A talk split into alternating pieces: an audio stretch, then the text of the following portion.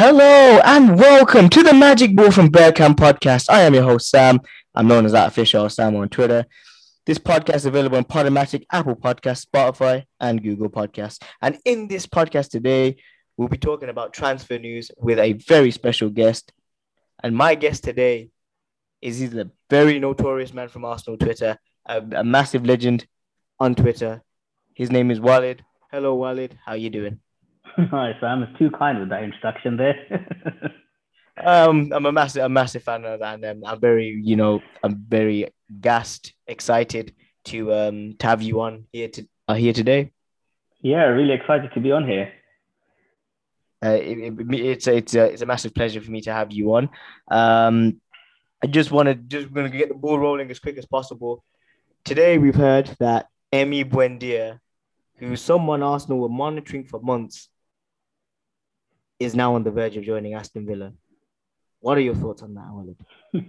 yeah, actually, you know, um, I was thinking uh, this morning, yeah, probably going on Sam's podcast, we'll probably be talking a lot about Buendia, you know, um, and yeah, we could probably be discussing about how he could potentially fit into um, the system, where he would play, and all of that. But now the conversation's changed completely in the last couple of hours, um, which is the reality of the um, of the transfer market, really.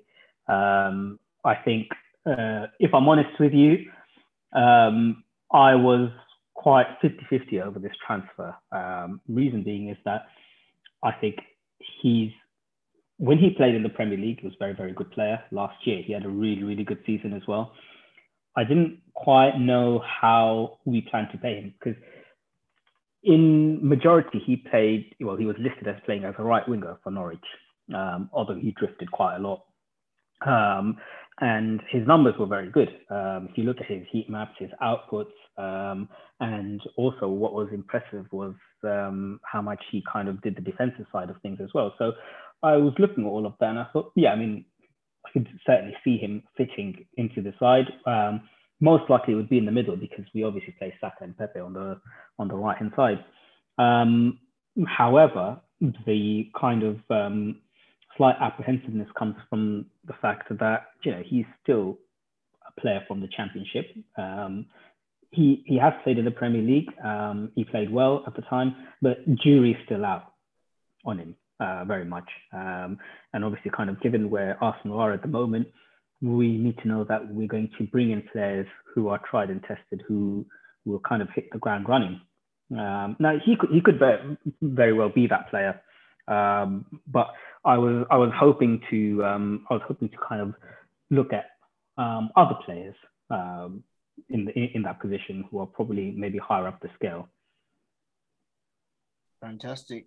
Um, as you know, someone else who we've also been looking at, um, who Arteta has wanted is, uh, as you know, is um, Houssem Aouar. Yeah. And the, the thing is now, apparently, Aouar's got a release clause of 25 million. Yeah. Would you would would you take Aouar as a potentially alter uh, as an alternative? Yeah, of course. I mean, I think um, we everyone's seen kind of what what he's capable of. Um, obviously, kind of he seems like the type of player that would, uh, similarly to uh, Buendia, would come in and fit in quite well um, into the system. And it, that price being quoted at the moment, which is something around the region of 25 million, I mean, I, I'm amazed that there are clubs that are not all over this at the moment. I mean, last year we were talking about a potentially 60 million pound bid that was accepted and it didn't go through because of issues with his agent or a lot, a lot of thing uh, underlying factors, right, um, being the reason. So we're potentially looking at the price dropped down to a third of what he was in a year. Um, now that that's obviously not um, completely down to kind of the, that he's dropped in quality or anything like that. It's I think down to Lyon's situation. Um, so yeah, I think kind of at 25 million, you, you know, you really, really have to kind of um, explore that, especially if if we were interested in him last year. I don't see why um, we would suddenly drop our interest. Fantastic. I I generally generally think that there is might be another deal in the pipeline that we don't know about because with Arsenal, I'm pretty sure now they know how business works. That if they don't sign the target they want, it's because they've found someone else. It could be because of that. But we know for a fact that while you know as well as I know, Arsenal don't have a plan when it comes to the window. We're not a club like Liverpool where when they didn't sign Werner, they got Diogo Jota instead, and Jota turned out to be a better player. But we still need, you know, maybe a few weeks for for it to be proven that Jota's a better player. But for me, it looks like Jota's a much better player than Werner. But what it also could mean at the same time, missing out, is there's another deal in the pipeline. And there's rumors yeah. going around about Jack Grealish and, as I revealed in my last podcast, about James Maddison. Mm-hmm. If one of those deals was to come out, say for, for example, tomorrow you used to hear Arsenal made a bid for, or in advanced talks with Leicester to sign James Maddison and a fee's been accepted, a bid's been agreed. How would you feel after the Buendia loss? Um, to be honest, um, I think I, I, feel a little indifferent. I think um, with kind of Buendia, you're looking at a player who would come in um, and he would give you a mixture of being someone who's a bit of a hybrid player, of being a number 10, a number 8, and or even a 7. Do you see what I mean? So he, he would he would cover a lot of that right hand side. He's a workhorse as well. So he would provide kind of um, attacking and creativity options in the middle, but he also tracks back. Now, if you move away to players like Maddison or um, even Martin Odegaard, right, um, who I think there's a lot of talk that he's actually our priority, you're looking at um, players who are a little bit more different um, in terms of what they offer on the pitch. So these are more traditional type number 10s, right? who solely kind of concentrate on playing between, trying to get the ball between the lines, feeding the striker, and kind of drifting across that um, midfield bit and not doing as much kind of um, tracking back as say a number eight would do, or what we've seen Buendia do for um, for uh, uh, Norwich. So, I mean, don't get me wrong, I, I do really like James Maddison. um, and yeah, I mean, I'd, I, I'd, I'd be happy if we got him at a a good price, but it would, I think, probably show a lot more of where Arteta is thinking this midfield is going to go. Um, now, you see, there's a lot of conflicting reports about Buendia today. Um, so you've got a few quite trusted journalists saying, yep, we did bid for him. Then there are others who say, no, there was just a little bit of interest. So David Ornstein, for example, said, no, there was some interest, but we never really bid for him, right? So it's interesting to know um, whether we clearly saw him as the missing piece of that midfield puzzle in terms of our creativity, or we're looking at players more of the Maddison and Odegaard uh, mold who just come in and fit in as a number 10 and is the successor to what Ozil used to be for Arsenal. Perfect. Um, go move, moving on slowly. Uh, someone that's not even been mentioned before, Yves Bissouma. Like, what I mean, not mentioned before, like, prior to weeks, we were hearing news about Bissouma to Arsenal, but we haven't heard anything from it since. Would you think that maybe Arsenal are waiting to maybe to see if there's someone good in the Euros they can pick up, or do you think that B- Bissouma's just taking his time out and then probably they'll probably get him in afterwards? Um, if I'm honest, I I really don't know what Arsenal are doing um, with this uh, because for me, Bissouma is a very, very important um, important piece that fits in, right? I think he would bring the best out of Partey. Um, and if we are to believe that Xhaka's leaving, I think he is the upgrade that we can get. Who will? It, there's less conflict of how him and Partey play than there is with how Xhaka and Partey play, right? And I think Bissouma is the kind of uh, is the one that we should be after. I don't know why it's gone quiet. I mean, I know there's been there's been some noise about yeah, you know, he's interested and Arsenal interested, but it, it is a very strange one um, because I think majority of the Arsenal fans will probably see him as the guy to fit in there. Uh, that, that that's uh, that, I guess that that is true because Bissouma is the one that that you know that Arsenal want and I'm I know for a fact that Bissouma wants to play for Arsenal. But what I've also been told and this is this is the Magic Ball from Bergkamp podcast where we can only reveal exclusives. Is like I tweeted out earlier today, was that we have an interesting Bissouma. It's not the price tag isn't the problem, but we could get him for a lot less if we maybe use Eddie Nketiah as a as a person to make way. And Brighton have their eyes on Eddie Nketiah. So would you for if tomorrow that deal was to materialize, would you would you take it? Oh yeah, I mean, I, absolutely over the moon. You'd be crazy not to take it. I think um, Eddie, who who's a, who's who's a good player, but I just don't think he's someone that necessarily fits into Arsenal anymore.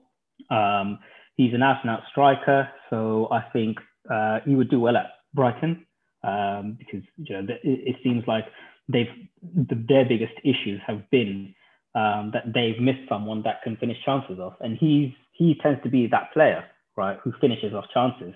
They create a lot. If you look at their expected goals, um, it, their numbers are quite incredible, and you think, wow, how are they not higher up the table than they've already been? And Graham Potter's done a really good job there. So it makes sense for them to get Eddie, but I think there will be other interest from other clubs uh, for Nketiah, and I think knowing his agent, um, who was also the agent for uh, Saka, they tend to um, they tend to make sure that they look after their clients, and I think they might be trying to possibly get him a club a little bit higher up in the table than Brighton. You're looking at potentially a, maybe a Leeds or a uh, West Ham. because uh, Leeds have been linked today with the uh, with the um, with Eddie Nketiah and apparently 20 mil 20 million is um, how much has been quoted for him, which if Leeds do pay it, then Arsenal have no problem letting, letting him go. But on an outgoing, uh, Walid, um, it's come out today as well. Um, and it's various reports have come come back saying that Roma are in advanced talks with Arsenal in a 20 million deal to sign Granit Xhaka, which, you know, I have no problem selling Xhaka, but it's also reported that Roma want to throw Diawara and Under in the mix. But at the same time, what I've been told and what I've read as well is that Arsenal aren't interested in a Diawara or an Under because they've got their targets set out, and none of the players that Roma are offering are who Arsenal kind of need right now. What do you make of this? Yeah, I think I I, I pretty much agree with you generally. I think um, if if we if if they want Xhaka, I think um, it's it's better that we do a straight kind of um, deal with cash really because I I don't I don't view any of those two players as players who will significantly improve us um, or even improve um, what options we have really.